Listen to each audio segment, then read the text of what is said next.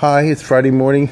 Speaking to you from sunny Florida, from Boca. I'm staying with Seventeen and Reagan over here, who have redone their house to look like Caesar's Palace. The um, very kind hosts, and I'm going to hop around because I have to go in an hour to speak at some girls' school here uh, on Parsha, which is Yisro. Uh, very different weather and situation in Baltimore. I, once again, I want to thank everybody who uh, sending contributions this week. It's, it helps keep our program running. But to get down to brass tacks, Yisro, I remember last year I did this. I think it's around the time I started. And Yisro is, uh, of course, I'm sure I must have said last year the quintessential father-in-law story because you know Moshe at the time he married Yisro's daughter was a nobody. He was a fugitive from uh, running away from Pharaoh's justice, as we all know the story, and yet then he became a big deal, and uh, Yisro shows up, and like every father-in-law, he starts criticizing him. And if you read the story very directly, Moshe, you know, says, "How am I doing?" And Yisro says, "You're a novel tibul. You're not doing right, and what you should do is reorganize the justice system." You might ask what justice system was there? There was no Torah given yet. This is before Har Sinai, at least according to many Mepharshim, it's before the Torah was given.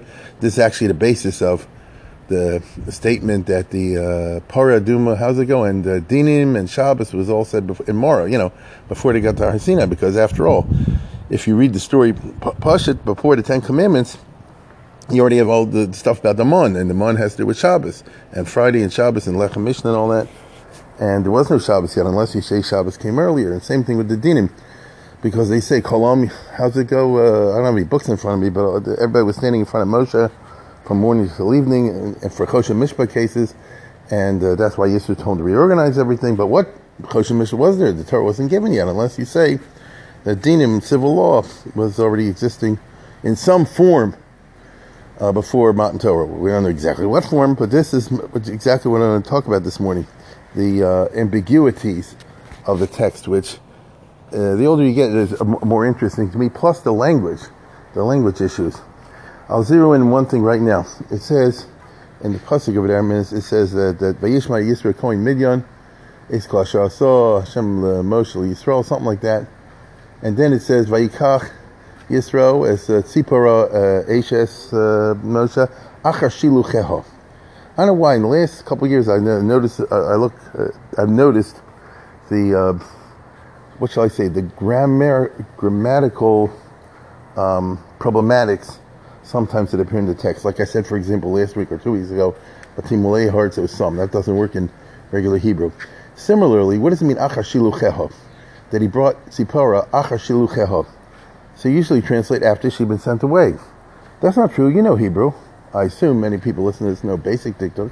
How do you, what's literally the meaning of achar shilucheho? Or the word shilucheho? That means hashiluchim shaloh. It doesn't mean hashiluach shaloh. That'd be achar shiluchah with a dot and a hay, a mapik. But in rather it says shilucheho, so that's a plural.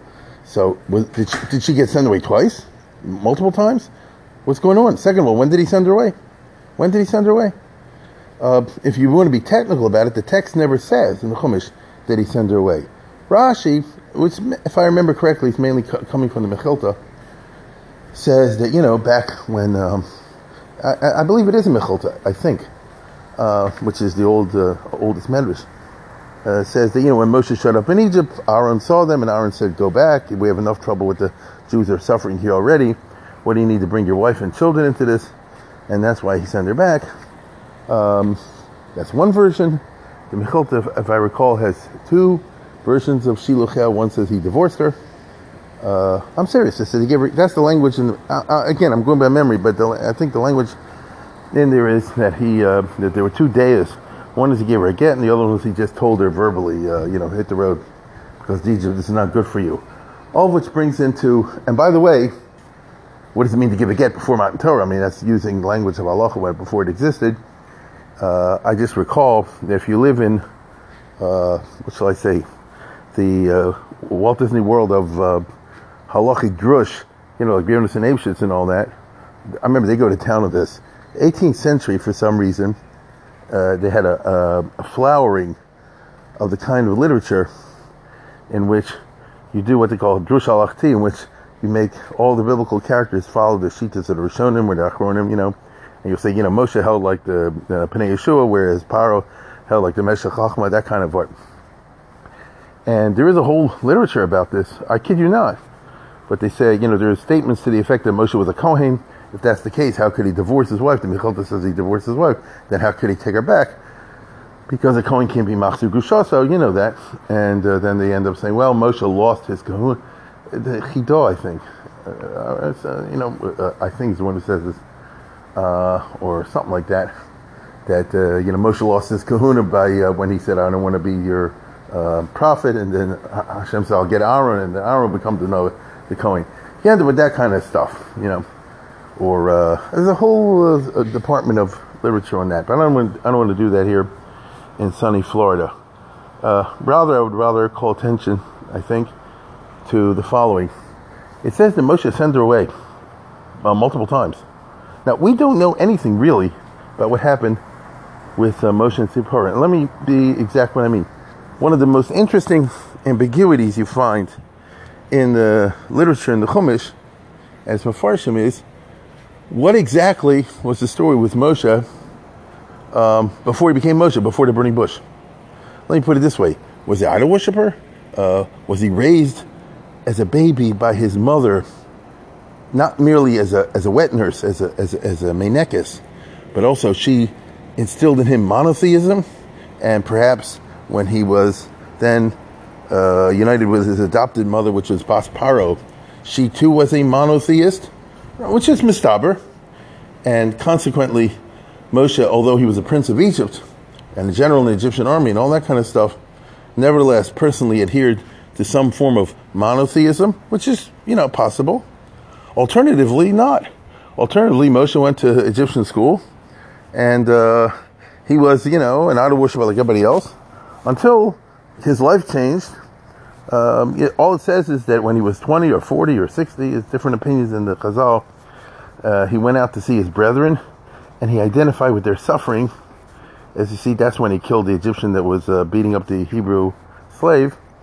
And uh, you know, he became, a, as we would say today, a Jew by you know ethnic identification, but it doesn't mean that he already was a from guy. Or maybe I'm wrong. Now, when I say maybe I'm wrong, you see these ambiguities reflected, at least to my mind, standing here in front of this beautiful swimming pool. You see these ambigu- ambiguities reflected uh, in different opinions in the Chazal. For example, it comes to mind that when Moshe goes out to see his brethren, and he sees Vayar Ish Mitzri Makish Ivri Me'achav, he sees the Egyptian beating up a Jew. So what does it say? Uh, Vayifan Kova Kova Yar Vayachis HaMitzri Vayimei That he looked around, nobody was there, killed the Egyptian and buried him right then and there. He knew what to do. Uh, how did he kill him? So I'm sure you know this. Some say he did it with the Shem Hashem. Others say he, he took a like a, a, hatchet or a trowel and smashed the guy's brains in. That's the language in the Medrash Shabbat not to let something shalom agrefo, but patzas mocho, he busted the guy's head. And no, they did it like they do in New Jersey, you know. Now, that's a big difference.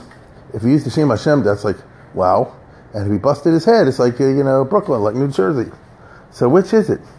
And um, each one reflects an entirely different understanding of the, uh, you know, hidden history of Moses when he was a child and a young man before he becomes the Moshe Rabbeinu that you and I know.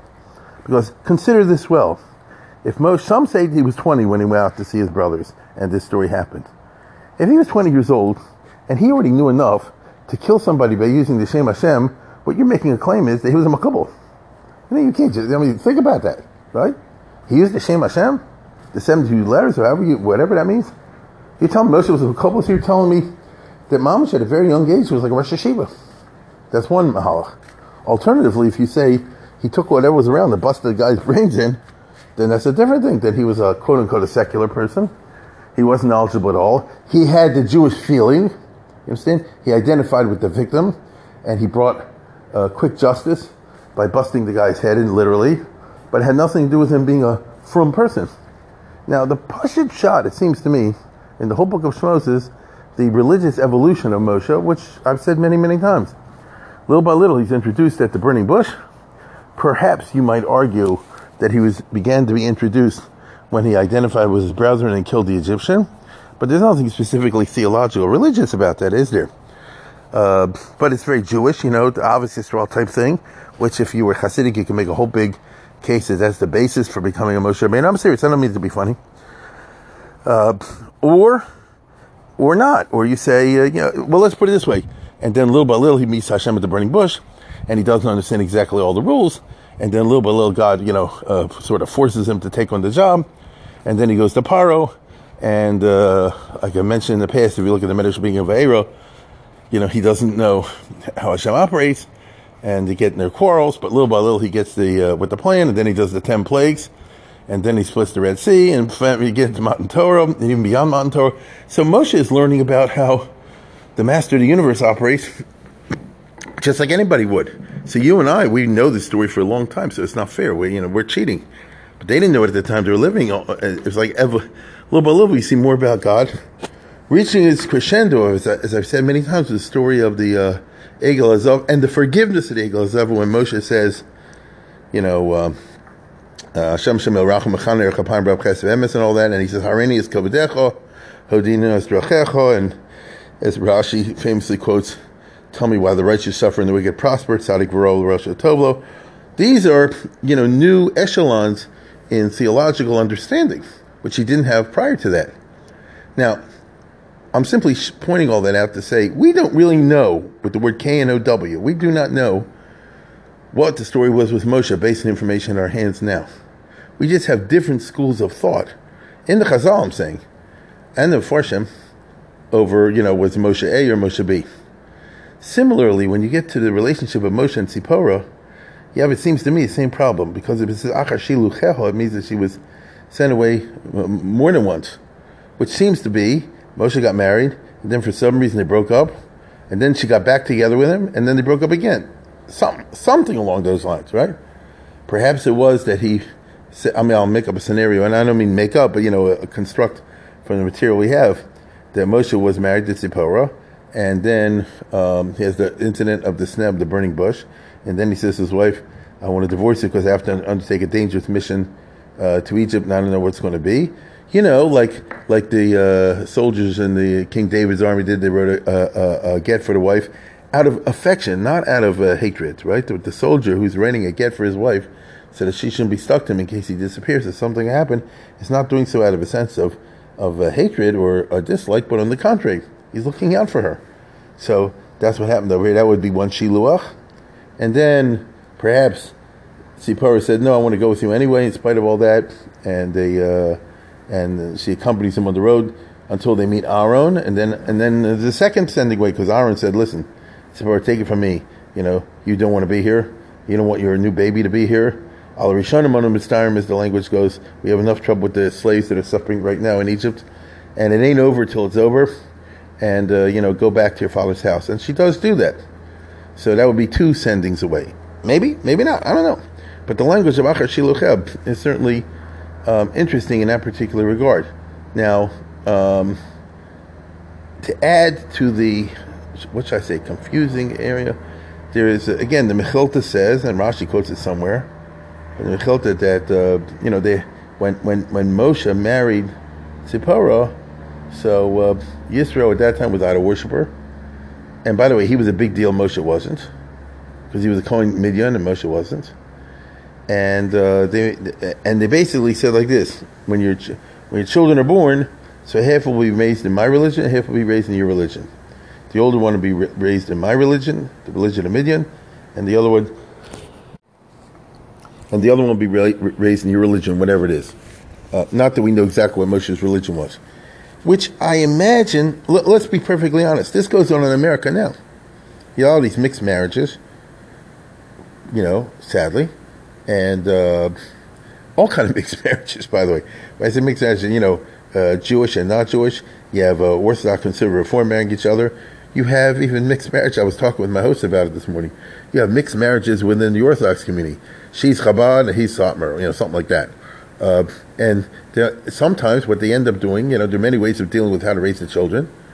Uh, it's always a, a, a, problem, of course. Uh, it's hard enough when both parents are on the same uh, page. But when they're not, what do you do? And one of the ways, not the only, you know, one way is to simply say like this: We're all going to follow the mother. Period. Alternatively, we're all going to follow the father. Period. I heard of a famous uh, Litvish rabbi. I don't want to say the name, and you know, his family was killed. And they married after the war, and the kids all raised Satmar. That was the deal. And uh, you know, so there's he's, he's from uh, a covenant or something, and all his kids are and grandchildren now and so forth are Satmar. That works. You know, what, what, no, as long as it's a, a, deal like that, that everybody's on the same page. But another way to deal with it is as simply as like this. You know, Nechalak Bevlodos will change. The, the, the boys will be this, and the girls. I've heard of such cases. The boys will be Orthodox, the girls will be, you know, Reform, or the other way around. Uh, or, as you find in America sometimes, you know, the, the, the older children will, will, will be Christians, and the younger children will practice Judaism, whatever.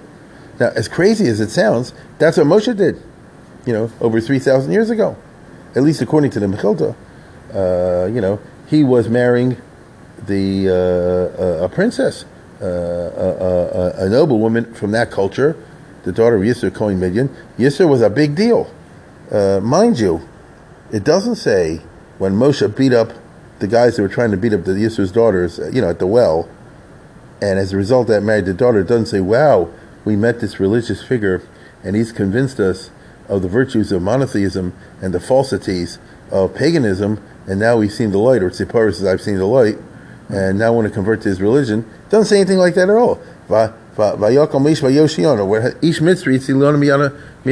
Roim. Isn't that the language? Ish mitzri. He said, the father said, why'd you come back early? You know the story. And they said, an Egyptian saved us. And he said, bring the guy home. And, uh, and he married the daughter, which means that he didn't do it on basis that he's Jewish or anything like that. That's the Pashup shot. And Yisro was a, so Tzipora continued to be uh, an idol worshiper or or something along those lines. And uh, then you have a funny situation, which you know he basically said what they probably did in the uh, Middle Eastern cultures from long ago. You keep one child for your religion, I'll keep my, another child for my religion. And now you have a funny situation in which, if that's exactly what happened, then you have just a funny situation, which is Vayishma Yisro Kohen Midyon Eis Kol Asher Asa Hashem Yisrael Moshe Avdo Asher Tzilos Osam Miad Paro whatever the language is there, and uh, so now Yisro says, "Gee, I've undertaken now a uh, a theological revelation. Until now, until now, I believe in all the idols. Even when my son-in-law was a was a uh, an Egyptian uh, monotheist or whatever, but now." After I've heard about the Makkos and the Kriyas Yamsib and all the other things, Melchemes Amalek, I see, Ati he says, I see your religion is the correct religion. Your God is the real God. Um, so it's a little bit awkward. Why do I say it's awkward? He brings the two sons and the wife. So one son comes in wearing tefillin. You know, that's the younger son who was raised in the beliefs of Moses. But the other one was raised differently. But now Yisro and everybody's had a complete change of mind revolution. And what he says like this, now when both kids fell in, and where does that put Zipporah? She was the mother, but she was instructed to raise one kid one way and the other kid the other way. It's, it's, it's a weird situation. Like I say, I'm sure you have it in America, and people in NCSY can tell you these kind of stories. But you know, one sibling is eating treif and the other sibling is not kosher. It's, it's, it's just a, a, a, strange reality. And how do they adjust to that, you know? And, uh, you know, how's it? I'll, I'll tell you something interesting um, that just occurs to me. Uh, it was Gershon Eliezer, right? Gershon's the older, Eliezer's the younger one. So I think, I'm pretty sure about this. I wish I had the book in front of me. The older one was raised as a pagan. The younger one was raised as a as a monotheist, according to the Mechilta. So you know that's what was the deal. So the older one was raised as a pagan, and then um, a couple years later, uh, now he's raised not that way. Uh, you know, as a monotheist. Now he's the son of Moshe Rabbeinu.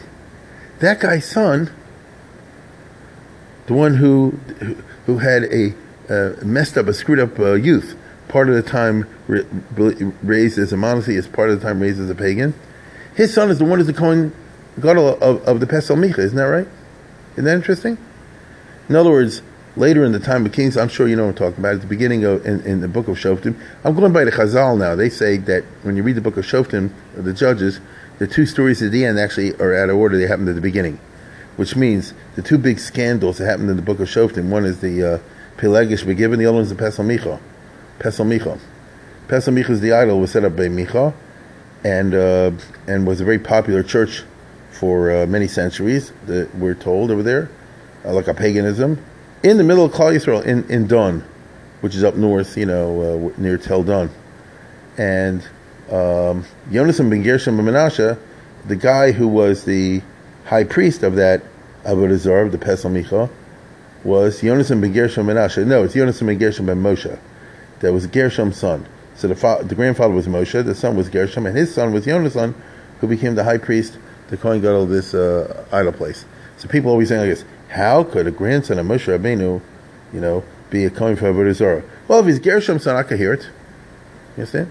Because you already have from the upbringing of the of the father like 50-50. So we don't know what the effect of being, uh, you know, participating in the avodah zarah midian until a certain age, even a young age, had on the on, on, his formation. I'm just saying. Usually, that's not thrown into the equation. The Gemara has a famous story. I'm sure everybody knows in Bava Basra somewhere. That the reason uh, Yonasan ben Gershon ended up being a high priest for the Pesel Mich was because he heard Moshe come in after a hard day uh, arguing with the Balabatim among the Jews, like any rabbi in the world, and he says, better to worship Avodah Zarah, better uh, uh Avodah Zarah than be a manig in Klal Yisrael, which Chazal say means that Moshe was saying, first of all, I can hear Pashup Shot. if this is Judaism, forget it. But uh, uh, what the Chazal say is what he meant was avodah zarah, better to do uncongenial work. So, like a mathematician make him a historian, a historian make a mathematician be uncongenial work, um, rather than be a man in Klal Yisrael. But he misunderstood and he thought avodah zarah means idolatry. But you don't have to come on to that. He says Yonasan Beger Shemanasha. He's the and his father was raised 50-50. Uh, and in the midst of all this is the mother. So if you're Sipora, how do you do that? Uh, again, you, have, uh, you know, let's put it this way: if she was rich, let's say she was rich, she was the daughter of Cohen Midian, so you could do like Rothschild. She had a kosher kitchen, a treif kitchen, you know, and Gershom was raised in this kitchen, and, and Eliezer was raised in the other kitchen. It could be uh, the famous Rothschild. Uh, what's his name? Edmund Rothschild, who was the bankroller of early Zionism. You know, the Chovei era, era in the 1890s and early 1900s who lavished money on on uh, on uh, the yeshiva in Palestine once upon a time. He wasn't frum. He's the Rothschild frum Paris. He wasn't from, but his wife was. She was the, she was a cousin. She was the daughter of the Rothschild from Frankfurt. The Rothschilds in Frankfurt were very religious. The Rothschilds in Paris were not. So if, if you have enough money, it's no problem. They had, always had two kitchens, two sets of kitchens. Treif for him, kosher for her. In fact, I remember they visited Palestine in 1914, just prior to the First World War. And Rothschild came on a big fancy schmancy yacht, as you can imagine. He could afford the, the, the fanciest yacht. And um, the, the uh, I guess Zionist representatives, the Jewish representatives came on the boat. And he showed them around. And there was two kitchens on one end of the ship and the other end of the ship. And this is for me and this is for my wife. You know? this one is the kosher part. This is the non-kosher part. Uh, it reminds me of a famous story that I used to hear when I was young, when you had Soviet Jewry, about the Russian Jew. How's it going? I have to remember this. Who, when he wants to get out of Russia, he finally got a permit to leave to go to Israel, but how's he going to take his money with him? Uh, and then he comes up with the idea, uh, gold teeth. And so when he gets to the airport, the KGB, so I guess, they open his bag, it's row after row after row of gold teeth. They said, what's this? The story goes. And he said, well, I'm what you call Orthodox Jew. What's that got to do with anything? Well, this row of gold teeth is what you call milchigs. And what about this what you call fleshik? And what's this third row of gold teeth? He said, what's with something called parv. He said, and what about this? There's something called Passover. Passover, need another one milchig, and another one fleshik, and another one parv. And what about this one, the seventh one? He said, once in a while I like to eat shrimp. You know, I like to eat treif. Now, that's a joke, of course. But with these richy rich people, they could afford to do this. Well, really, if you follow through with the Mechilta, Moshe Rabbeinu's own kids were raised this way. Right? It, it, it's strange. According to one Mahalach in the Mechilta, God was angry at him. I'm going by memory here. And that's why the Malach wanted to kill him. You know, that famous weird story where they said they got to the uh, Malone and uh, Vayavakesh Lahami so, and then Tipora gave the bris and all that, Chassan Damim Lamulos. So there's different opinions and different scenarios of, of what that means because it's an extremely obscure passage, as we all know. And one is that Hashem was saying, what, you, what, what this child you give him for Avodah Zarah, you let him be raised not frum? Uh, But then, what's the significance of the Tzipor giving him a circumcision?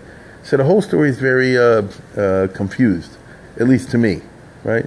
It's more Paul. It's it's hidden. I don't know why this is the case, because why aren't we told more about the you know how Moshe Rabbeinu was actually married and raised his family, and all the rest of it? But we don't. All we know is this extremely uh, enigmatic phrase that I didn't see any of them pick up upon. After he dispatched her several times, uh, her sendings, and um, it kind of suggests that there's more to the story than we see. Uh, and and by the way, I want you to think this through.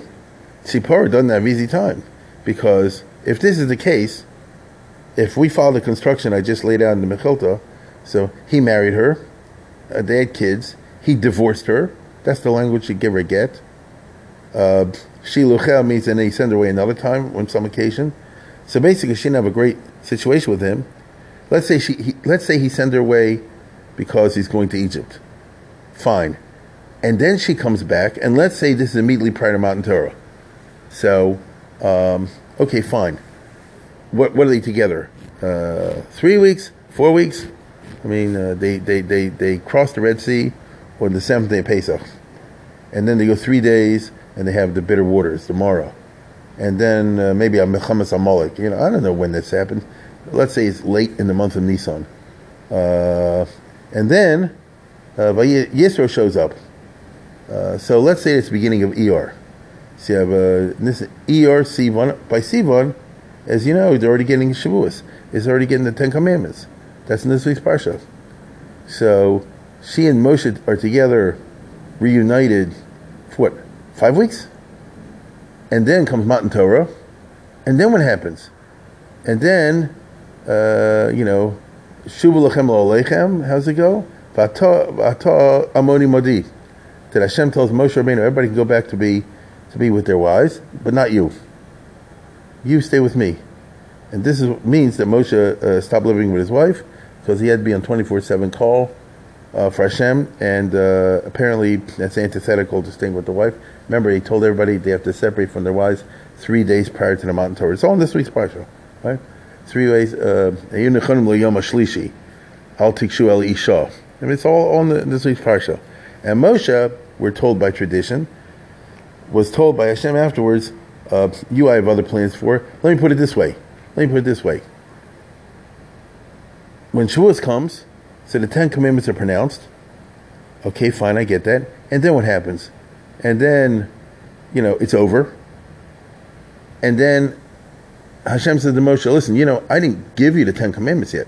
I just spoke them. I pronounced them. It's going to take another 40 days before you actually get two tablets. And so you come up and spend 40 days and 40 nights with me. So you have Shavuos and you have to count another 40 days. But again, he's not with his wife. And of course, as we know, Moshe went through, did that. And then he comes down, and um, it's the 17th of Tammuz. That was the day the Torah was supposed to be given in the sense that the two tablets were supposed to be brought down by Moshe on Shivasar Tammuz. But as you and I know, that was the day they made the golden calf. Instead, Moshe broke the luchos and ended up dealing with the golden calf episode. Okay, and then what happened? And then Moshe went up for another 40 days. So he basically saw his wife, you know, uh, for about five weeks at the most. From, as I say, something more or less like Rosh Chodesh Iyar and the first week of Sivan, and already three days before the, the, the in, into Sivan, they're already like, I'll take Shul, he separate from his wife. And then 40, 40, 40. He said the first 40 days which culminate in uh, Shivasa Batamas. Then Hashem is angry, wants to kill everybody. Moshe has to go up again to the mountain for 40 days and beg not God not to kill the Jews. So again, he's away for until Rosh Chodesh Elul. And then he goes again 40 days. Isn't that the story? Uh, to, to, to, ask God to give a luchos shnios, uh, culminating in what we call, you and I call Yom Kippur, the 10th day of uh, Tishrei. So he hasn't seen his wife since three days before Shavuos until Yom Kippur at the most. And even then, Ato Amodi Modi. And then he says to Moshe, You stay away from your wife, you stay with me. Naturally, she was bitter about this. How would you feel? And this is the background of the story of the uh, incident with, uh, according to Chazal anyway, uh, with you know Aaron and Miriam speaking ill of Moshe uh, because they say that uh, Miriam ran into uh, Tzipporah and she said, "Oh, you must be happy. You know, your husband's this." And she said, "Oh, it had to do with Eldad and Medad or something like that." They said people are trying to be prophets, and, and basically Tzipporah said, "Yes, I don't envy anyone whose husband is a navi and close to Hashem because it's tough on the wife. You know, I haven't seen forever." And uh, this is a Vayidaber Aaron of Miriam b'Moshe. You know, uh, this, this, this is what they were talking about. And Hashem got very angry about this and hit Moshe. I mean, hit Aaron and Miriam with the leprosy, as we know the story. At least uh, Miriam with the leprosy. I mean, that's the background of the story. But you can totally hear where where, where Tzipporah is coming from. Right? She says, "I got married and I have a husband. I got married and I have a husband. Uh, you know, I didn't sign up for this. When, when I first ma- ma- married Moshe, you know, I was the daughter of Cohen Midian." and uh, completely different circumstances. So you know, I got I got the short end of the stick, and uh, I mean, you, you, can hear this. Now, I'm only bringing this out to show you that if you take the trouble, and that's what I'm inviting everybody to do the Shabbos if they if they feel like it, to uh, try to put together the dots, as they say, you know, to understand who was Moshe and what was his, what was him and his wife prior to uh, you know uh, the uh, Moshe becoming the burning bush and and prior to the Matan Torah, and afterwards, how did it work out? Uh, you know, uh, with the rest of the forty years over there, and did Moshe ever get back to his wife? And was she okay with this, or was she not okay with this? And how did this affect, you know, Moshe's leadership and all the rest? Of it? It's a very interesting uh, question. You? And for some reason, and uh, my time is running out. For, for some reason, I don't know why this is the story that's told to us immediately prior to the giving of the Ten Commandments. You understand? In other words, the same way we don't know much about Moshe's personal life, so it could be also, why does Torah have to tell you, for example, that Yisro showed up with Tzipporah and the two sons? Well, why does it have to tell you that story?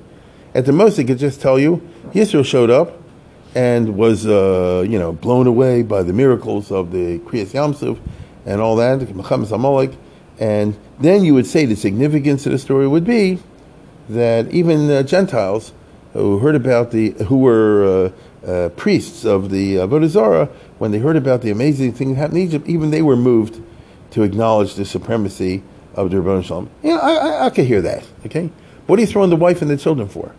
When we don't know anything about them, you don't never never hear about them again later. You know, why is there? Why, why is that there?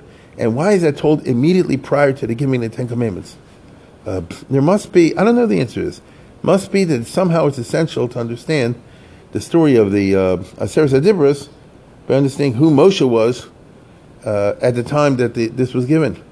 And, you know, perhaps it's to tell you that he had to abandon everything that was near and dear to him and throw himself totally into this uh, cause to be the leader of Klal Yisrael and the intermediary between them and God. And, you know, perhaps leadership has high uh, sacrifices. I don't know. That's just a speculation on my part. You know, if you're a rabbi, you need a pulpit thing tomorrow. You can, you can talk about that if you feel like it. But uh, it is a very good question to me. Why are we told this little glimpse of biographical information immediately prior to, juxtaposed to the giving of uh, Har Sinai, and told the story in such an enigmatic manner that it says Shilucheho? Why does it simply say Acha Shilucha? Shilucha means that they had multiple uh, separations, perhaps even multiple divorces, or something like that. And you know, there's something you know hidden there that I can't get at this year. I'm hoping that maybe if I uh, lucky, maybe by next year, uh, you know, something will come to me, or maybe one of you smart people out there who has a better idea than I do can write me what you think about it. But anyway, I have to get ready to give a talk over here. I'm going to be speaking tonight here in Boca, as I said the other day, at the home of my host, the palatial home of my host uh, Dr. Mrs. Uh, Zev Radin on uh, Hollyhock. Uh, if you're interested, go go to my show website. If you look up the where it says lectures and trips, it has the sign over there. The exact. I'm I'm sorry to say I don't know the. I think it's two two two two five four twos and a five. Uh, Hollyhock Trail. I I, I think. And then tomorrow I'll be Mercy Hashem speaking at the Young Israel here.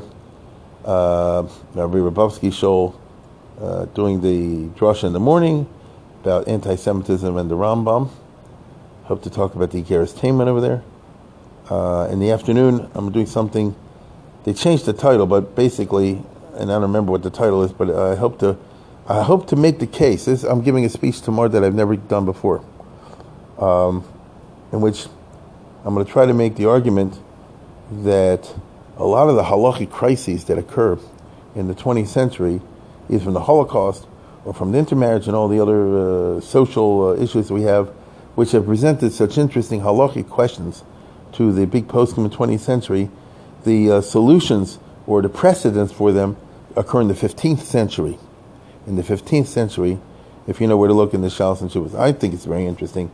But we'll see how it plays out. And Shalos Shuvas, I hope to talk about uh, rationalism in the interpretation of scriptures, uh, how the Chazal uh, portray it on, on Moshe Rabbeinu. Uh, so I hope it'll be three interesting topics if you're intellectually inclined. And uh, with that, I wish you all a good Shabbos from sunny Boca.